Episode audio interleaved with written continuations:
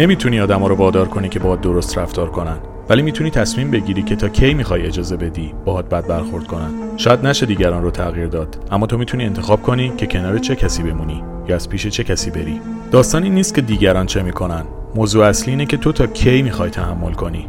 رفتار دیگران شاید قابل تغییر نباشه اما تصمیم ما می‌تونه عوض بشه و اینکه انتخاب کنیم که چه کسی رو می‌خوایم کنارمون داشته باشیم. یادمون باشه که ما درخت نیستیم و مجبور نیستیم جایی باشیم و بمونیم که بهش تعلق نداریم. رفتن یا موندن انتخاب ماست. اما رنج کشیدن حاصل از هر کدوم از این تصمیمات تاوانیه که ما ناچاریم برای تجربه احساس بهتر آتی بپردازیم. همین.